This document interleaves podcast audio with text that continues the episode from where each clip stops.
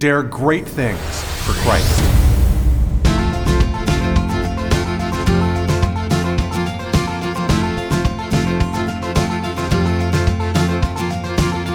Christ calls us to dare great things. In the marketplace, as well as in the mission field, there has never been a time like the present for the spirit of the Catholic entrepreneur. Now is the time for men and women of great courage and great vision to engage our church and our culture. Now is the time to dare great things. And here is your host as we dare great things, Father Nathan Cromly, the president and founder of the St. John Institute. In this final episode of my class on Saul Alinsky's book, Rules for Radicals, I give an overview of his thought and describe why I think his thought is so dangerous and at the same time so appealing.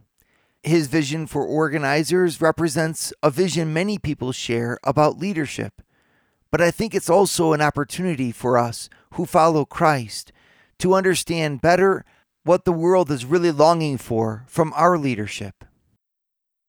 So we come to the end of our class here. We've uh, gone through a lot of chapters in his book, Rules for Radicals. We actually looked at them all, and I'm going to finish with his last chapter, which is ch- uh, chapter 9, called The Way Ahead. And this book, again, is so important because when you're talking about Alinsky or reading Alinsky, you're not reading anybody who hasn't thought these things through. I mean, this, this is a man who's very well read very intelligent, very blunt, very forthcoming, and who represents a strength that's effective. You can't deny the effectiveness of his work, or and that, and, and that is his appeal. Remember, uh, religious people from great of great devotion and religious sentiments would turn to Alinsky to ask for advice on how they could help the urban poor. And his thought is situated very squarely in a real need. How do we help those who do not have power to gain power? It, his work is not uh, uh, an effort to subvert the present system, it's an effort to work within that system in a way that's extremely effective and powerful.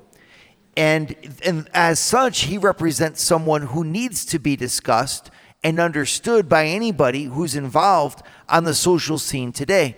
Our job at the St. John Institute is to form leaders who will lead their world. And that means leaders who engage the present culture and actively try to transform it in the light of the gospel. Okay, so that type of person, you all who are here, you need to therefore really understand how effective he is and why he's so effective. I want to wrap up our class by underscoring a few of those methods because I believe that the same reasons why he's effective are the doorways where people are looking for Jesus. And it's very similar to what Fulton Sheen told us. He said that whatever the church casts away or, or leaves off, the world picks up. And I believe that the church has very much left off or neglected her teaching on authentic leadership as something dynamic, as something powerful, as something that can truly transform the society and help those who are poor, for example, or disenfranchised to find what they need and to be empowered. And but the church has the answer to that. And, and, and I want to bring you into that because you are leaders who are called to follow in the light of the gospel and follow the teachings of Jesus Christ, not Saul Alinsky. Okay, so Saul Alinsky's teaching is very interesting but it diverges from the cross of Christ on several key points. And we are called to be intelligent about it, to understand it, but to also go on in our own direction because that's who we are as leaders. But I can't underscore enough that he represents a real knowledge of how this world works, how American society in its contemporary format works. And in many ways, I wonder how much his thought actually went to shape that society. Because when you watch it happen today, you're watching at work the very same dynamic that he lays down there. And therefore, it's important to understand it. It's just important not to imitate it. We have something better than Saul Alinsky's teaching on leadership. Okay, so in his, his last chapter, he's going to, you know, just briefly, he talks a lot about the way ahead. And he reminds me of a snake in the grass in many ways because he says, listen, if we want to change things in America, the next class that's going to be changed is the middle class. And he points out that 75% of Americans identify themselves as belonging to the middle class, most of this middle class being white, right? So he he just says that that's where the action is going to take. Now remember, he wrote this in 1971. Well, we understand that actually what he wrote here has come to pass in the past 50 years. But he, he, he, he says, for example, how do you approach that middle class? Well, number one, you need to belong to it to understand it, to understand how it speaks, how it thinks, how it operates, the words that it uses, so that then you can use those words against them. And he says, you know, we need to approach this middle class by looking at what their needs are and in an effort to radicalize them. I mean, a radicalized middle class, who could think of such a thing? Back in 1971, that must have seemed almost seemed impossible. But we've seen in our present age several examples of the middle class becoming radicalized, meaning being able to be united around a singular issue and a target in order to organize change. Right? That's the radicalization of the middle class. And he uses the same approach he would use for anywhere else. Look at where there's disgruntlement. Look at where there's disappointment. Look at where there's bitterness. There, as he says in a, a kind of a poetic moment here, he actually says, The job for today's radical is to fan the embers of hopelessness into a flame of fight. Right? To say, You cannot cop out as many have of my generation. You cannot turn away. Look at it. Let us change it together. Almost befriending the middle class in order to get the middle class to get what exactly what it wants stability and meaning. For him, in, in the very end, last page of his book, he actually writes this The human cry of the second revolution is one for a meaning, a purpose for life a cause to live for, and if need be, to die for. This is literally the revolution of the soul. And he finishes by saying, When Americans can no longer see the stars, the times are tragic. We must believe that it is the darkness before the dawn of a beautiful new world. We will see it when we believe it. And he finishes his book. Okay, so as he finishes, it leaves me with some key questions that I want to ask you to ponder on. First of all, did you notice that his next step, the way forward for his next radicalization, is the same people that he's been fighting against in order to help the poor? So he's saying the poor are being oppressed by the middle class, and so and that's a terrible thing, fight against middle class. Now he turns to the middle class and says, Who's oppressing them? Let's fight for them. It's very, very indicative of his, his frame of thought. He's not concerned so much with principles, he's concerned with how you empower people to get what they want. But he leaves the world polarized. Just as the poor fought against the middle class, now he's going to get the middle class to fight against someone else. His whole theory is that action causes reaction and that in the action and reaction going back and forth, you generate the goal that you're seeking. Is he right, though? My question for you to consider is Is he right? 50 years after he wrote this book, are we better off? Have the urban poor been being having been organized by him, has their plight been alleviated? And not only has it been alleviated, but you could even ask, is it were they better off before? I'm I don't know what I'm not trying to say, but I'm asking the question we need to judge that. We need to be able to take a look at his work because he's claiming earthly effectiveness and ask how effective has he actually been? And has his thought not produced, on the contrary, the opposite effect from what he intended? Father Nathan is producing an ongoing source of videos to form, unite, and inspire you and your family. Go to eagleeyeministries.org. That's E A G L E E Y E ministries.org. And subscribe to Eagle Eye Pro. Subscribe today.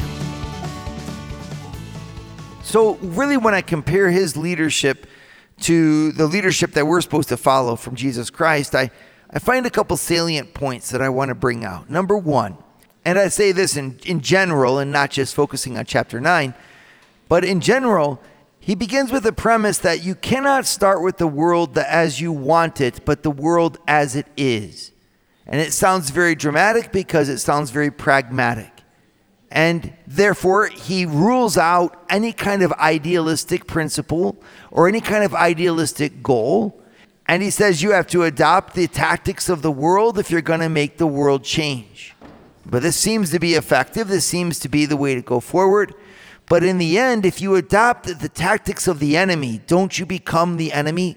Very akin to the story of the, uh, the hero at the end of the story who has to, in fact, kill the person who killed his father. Well, if you have to kill the person who killed your father, you become a killer just like the person who killed your father. And so by killing him, you actually adapt the same, the same spirit. And this is exactly what happens with Alinsky's ways. Can we really lead the world well if we stay within its parameters. Doesn't the world need something beyond its logic? And isn't this the place of the Christian leader? Isn't this exactly what we're called to do?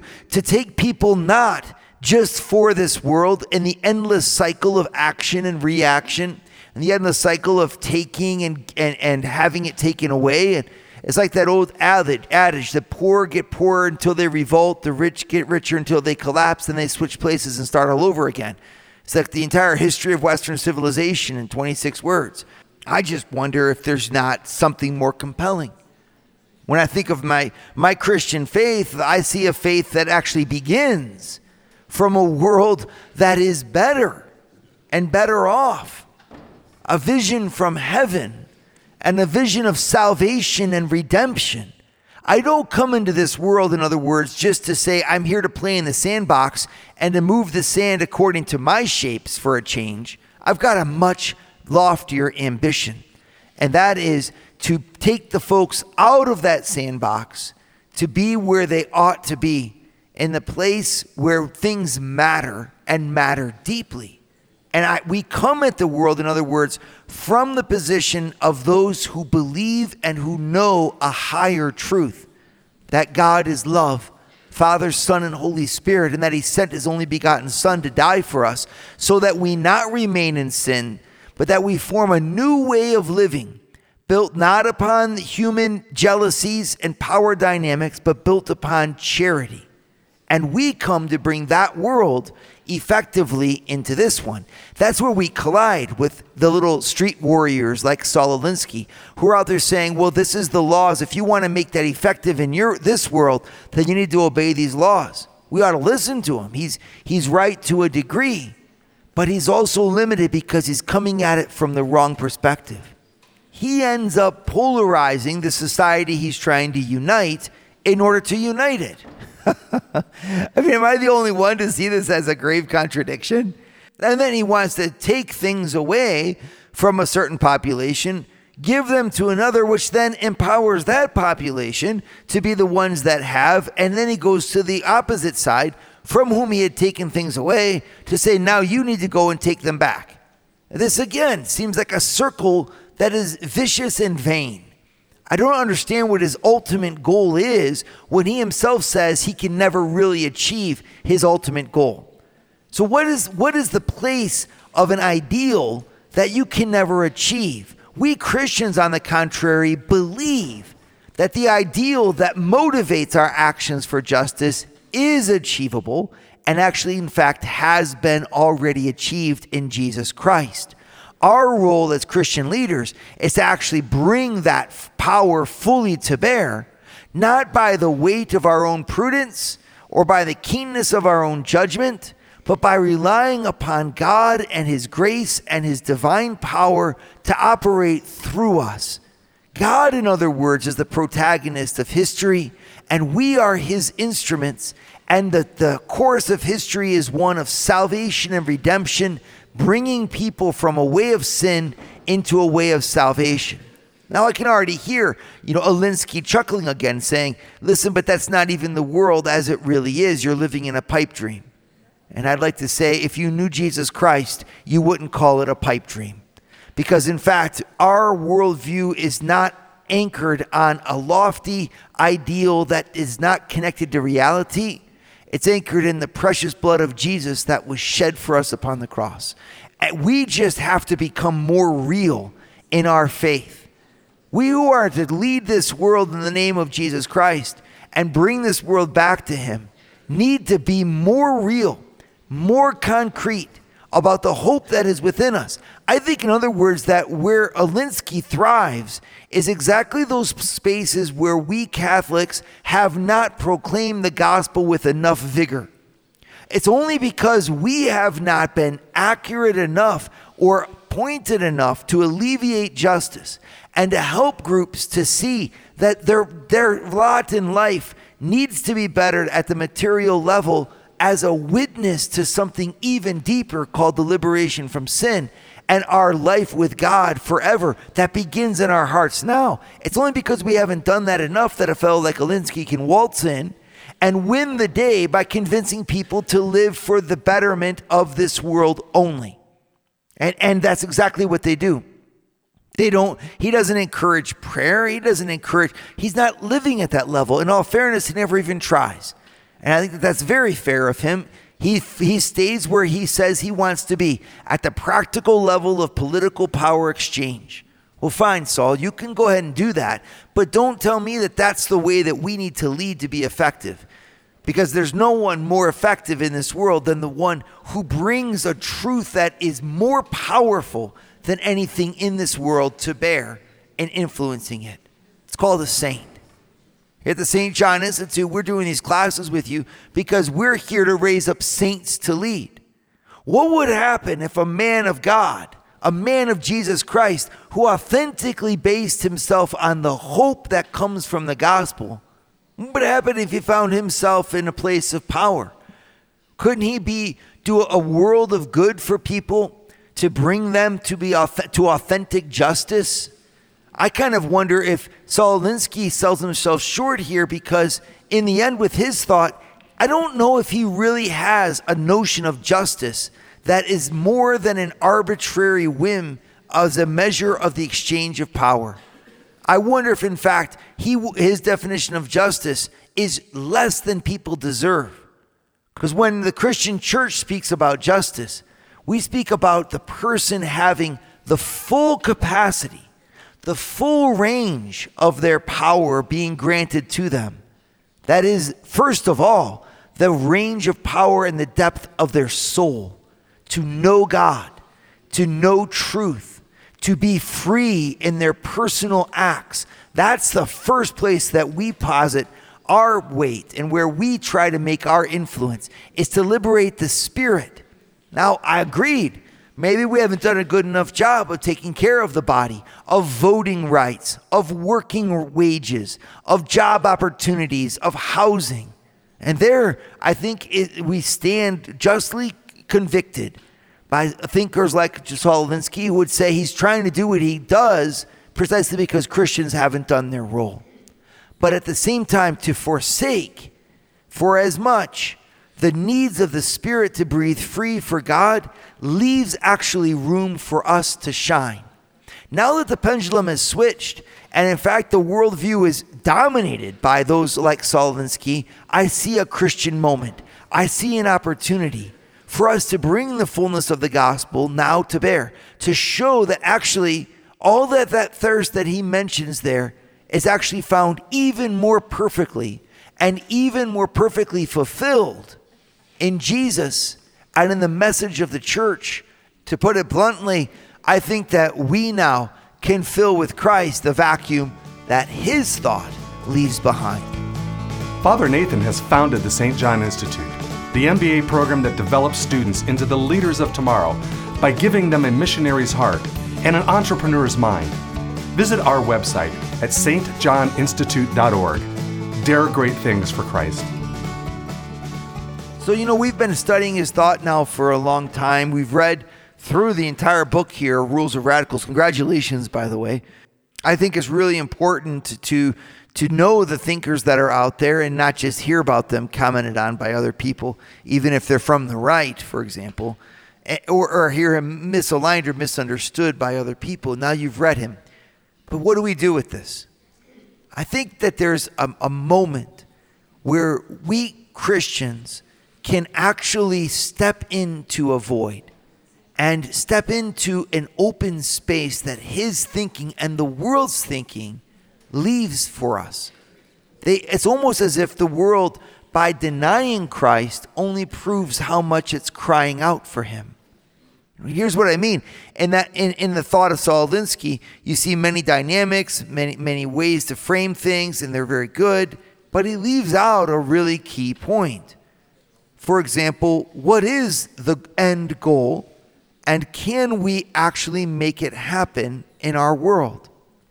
For him, the end goal is a vague definition of human liberty, the respect for the individual. He says a free and open society. And I'd really like to challenge him on those points because I think that they are vague. They, they lack the convincing power. Where his energy picks up in the book is really clearly when he starts talking about the process that he employs and the tactics and the actions and the reactions and the thrill of the fight. Well, that's fine. But a leader needs to have a vision. What are we moving the people towards? Well, he defines his efforts as bringing people into power and defines power as the ability to act. And it reminds me of that definition of freedom that a lot of us have in our minds. We say, you know what freedom is? It's the ability to do what you want. And I, I think a lot of Pope John Paul II, because when he would look at that statement, is freedom the ability to do what you want? He would always respond, no. No, that's actually not freedom. Freedom is not the ability to do what you want. Freedom is the ability to do what you ought. In other words, Pope John Paul II says freedom is not in a vacuum. Free, it just as power is not in a vacuum. Just to say, you know, I, I'm, I'm here to give people power is actually not enough.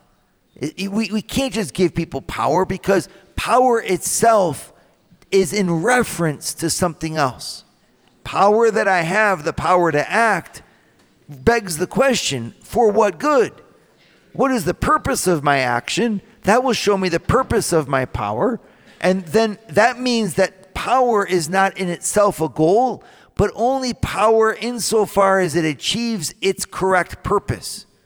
And, and obviously, from a secular worldview, it's hard to give a purpose to power. You want to say instead that having power is itself good and is good in itself. And I would say that's actually short sighted. Power in itself is not the goal. Power in order to move to personal fulfillment, that is the goal. And for Saul Alinsky, he identifies that personal fulfillment almost always in a very materialistic sense that you have a clean house, that you have clean water, that you have good food, that you have the, the pleasures of life, the freedom to have a little garden in the backyard. And, and obviously, all that is true. I don't think that that's, a, that's not, it's just that there's something a lot more fundamental and a lot more important. And our Christian faith gives us that importance and unleashes something else by saying, all power is for the sake of authentic human flourishing. And we as leaders, therefore, cannot simply, therefore, aim at power and make that our sole objective. We need to aim at a power that liberates the person for what is authentically good, for their flourishing. And this means there are certain kinds of power that are not good for a person. You can actually have too much materiality, too much material comfort. You could actually lose the deeper good of the knowledge of God and His saving grace if you actually uh, live a life outside of the cross. And we think, you know, is it is it free for a person to kill themselves by euthanasia in order to avoid pain? Answer from Christianity, no. Why? Because your suffering has infinite value when attached to that of Jesus Christ, and your suffering has a purpose and a meaning. Saul Alinsky defines the search for purpose and meaning for our young people today, saying that, you know, it's really all about them finding a cause worth fighting in. It's, worth, it's about them finding the uh, coherency in action. And I just want to look at him and say, I appreciate your zeal, Mr. Alinsky, and I appreciate your intelligence. But I wish you wouldn't sh- sell us so short. Our young people need something a lot more profound than that. They deserve something more profound than that. And we who are Christian leaders, we're not just going to focus on getting empowering the next generation in order so that they can continue the same mistake as the generation before. We need to have a higher scope, my friends. We need to be able to be focused in on why we're giving them power and make sure that their usage of power and possession thereof align with that lofty principle and goal. What is that lofty principle and goal? The knowledge of God.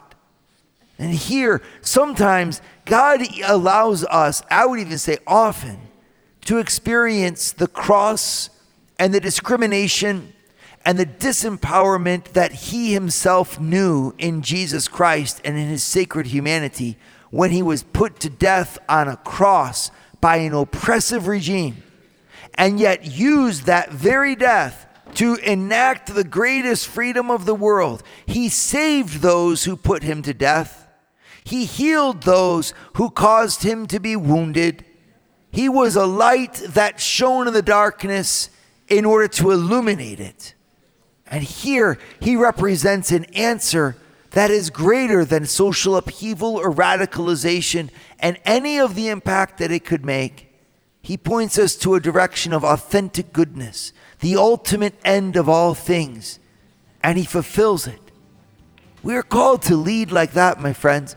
We're called to embody his divine message and to bring that fulfillment to our world without ignoring or running away from the real plights of, of the physicality that people endure, instead, fighting for that, but uniting it to a bigger fight that our souls breathe free in God and never let Him go.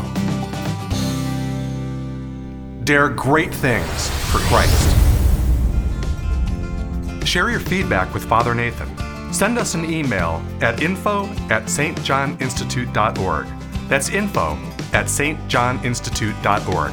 And don't forget to subscribe to premium video content to form, unite, and inspire you at Eagle Eye Pro on our website, eagleeyeministries.org. That's eagleeyeministries.org.